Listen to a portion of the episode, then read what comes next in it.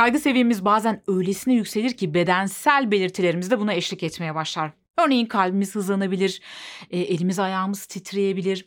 Kendimizi ortama ve kendi bedenimize yabancılaşmış hissedebiliriz. Adeta bir düşün içinde gibiyizdir ya da bir rüyanın ya da bir filmin. Ya da panik atak yaşayabiliriz. Bu o kadar zorlayıcı bir deneyimdir ki özellikle bunu ilk kez yaşayanlar çok büyük bir dehşete kapılırlar ve sonrasında ya tekrar aynı şeyi yaşarsam kaygısı yaşamaya başlarlar. Çünkü artık kaygı bizim gözümüzde çok tehlikeli, çok kontrol edilemeyen, korkunç bir canavar olarak algılanmaya başlar. Sonrasında tekrar aynı durumu yaşamaktan o kadar çok korkarız ki yaşantımızı kısıtlamaya başlarız bu durumdan kaçarak. Örneğin dışarıya çıkamayabiliriz ya da tek başına dışarı çıkamayabiliriz. Kimimiz işte otobüs ya da metro gibi e, araçlara binemeyebilir tek başına. Yani bazı ortamlardan, bazı aktivitelerden kaçınmaya başlarız. Aslında tüm bu kaçınma çabalarımız ne yazık ki o gözümüzde canavarlaştırdığımız kaygı duygusunun ve onun üzerimizdeki etkisinin, yaşamımızdaki etkisinin daha da büyümesine yol açar. Yaşama devam etmek yerine kaldığımız yerden her bir kaçınma çabamızda aslında beynimize şunu öğretiriz.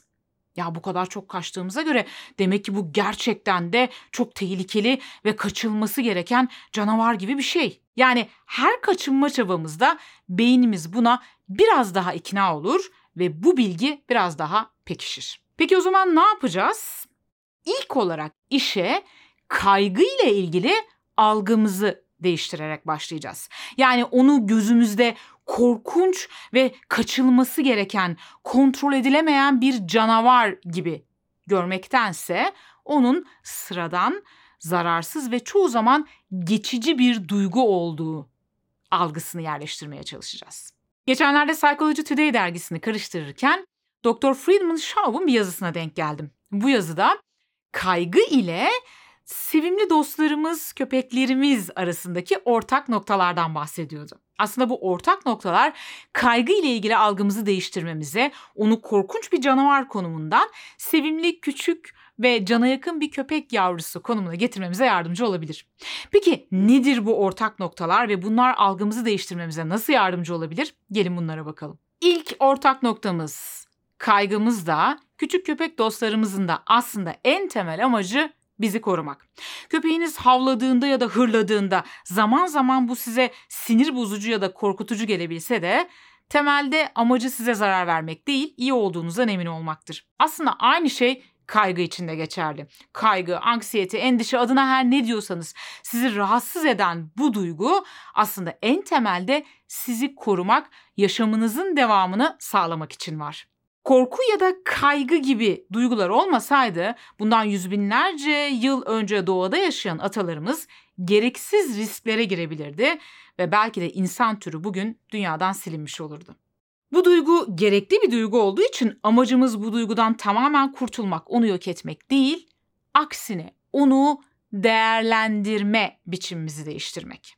O yüzden ilk maddemiz kaygının aslında bir dost olduğu ve amacının bizi korumak olduğunu kabul etmek. Ve ikinci ortak noktası köpeklerimizle kaygımızın. Her ikisi de sıklıkla yanlış alarmlara neden olur. Köpeği olanlar bilirler. Özellikle küçük türlerde biraz daha yoğun olarak görebiliyorsunuz. Ne zaman kapının önünden birisi geçse ya da işte birisi gelip bir şey bıraksa e, ya da belki kapıyı çalsa yoğun bir şekilde havlamaya ve kıyameti koparmaya başlarlar. Oysa ortada gerçekten bir tehlike yoktur. Sadece birileri kapının önünden gelip geçmiştir.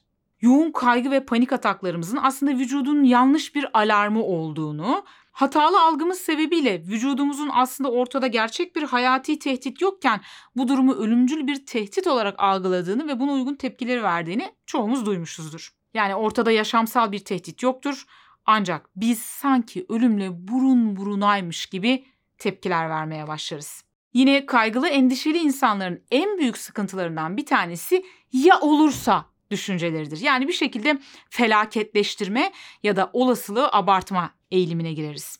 Zihnimizde olası en kötü felaket senaryolarını oluşturur ve ardından da bunları sanki gerçekten yaşıyormuşuz gibi gerilmeye, strese girmeye başlarız ve bütün gün gergin ve stresli geçer. İşin kötü yanı biz strese girdikçe, gergin oldukça felaket senaryosu yazma ihtimalimiz de artar. Çünkü sinir sistemimiz alarm modundadır ve beynimiz olası tüm tehditleri hesaplamaya çalışır. Ve bu da çevreden gelen uyaranlara karşı daha hassas olmamızı beraberinde getirir. Özetle panik atak ya da yoğun kaygı anında tıpkı ortada hiçbir şey yokken havlamaya başlayan köpeğiniz gibi bedeniniz de yanlış alarm veriyor. Bunu bilin. Kalbiniz hızlı çarpabilir, hatta görüşünüz bile değişebilir. Başınız dönebilir, dengeniz sarsılabilir. Fakat merak etmeyin, ölmeyeceksiniz, delirmeyeceksiniz ya da kontrolü kaybetmeyeceksiniz. Hisler geçicidir, bunu unutmayın o sırada. Şu anda kendinizi berbat hissediyor olabilirsiniz.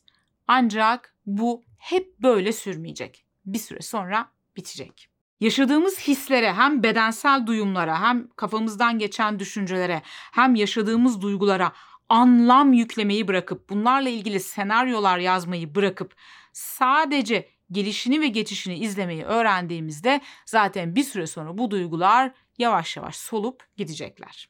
Ve üçüncü ortak nokta. Her ikisi de aslında en yakın arkadaşlarınız olabilir. Kaygı ve panik atak sorunların benim kendi içsel yolculuğumdaki en önemli mihenk taşlarıdır. Belki bu kanalın yeni izleyicisiyseniz bilmiyor olabilirsiniz. Evet ben de bir dönem ciddi anlamda kaygı ve panik atak sorunlarıyla baş ettim ve bununla ilgili yöntemleri bizzat uygulayarak, deneyimleyerek öğrendim. Aslında bu sorunlar bir şekilde hep dışarıda olan, dış dünyada olan odağımı kendi içsel dünyama çevirmeme yardımcı oldu. Bunlar sayesinde kendime doğru bir yolculuğa çıktım. Kendi düşünce yapımı, bilincimi, bilinç dışımı gözlemlemeye başladım. Tüm bunlar gerçek benliğimle tanışmam, barışmam ve olgunlaşmam için bana oldukça yardımcı oldu. Yani aslında bir bakıma derdim dermanım oldu. Kaygı, panik atak, endişe, depresyon, takıntılar vesaire bu gibi psikolojik sıkıntılarla uğraşıyorsanız, bunlarla baş etmenin yollarını öğrenmek istiyorsanız ya da kendinizi daha yakından tanıyabilmek istiyorsanız bu kanalda bu konularla ilgili her hafta yeni videolar yüklüyoruz. Bu videolardan haberdar olabilmek için kanala abone olmayı ve bildirim zillerini açmayı unutmayın lütfen.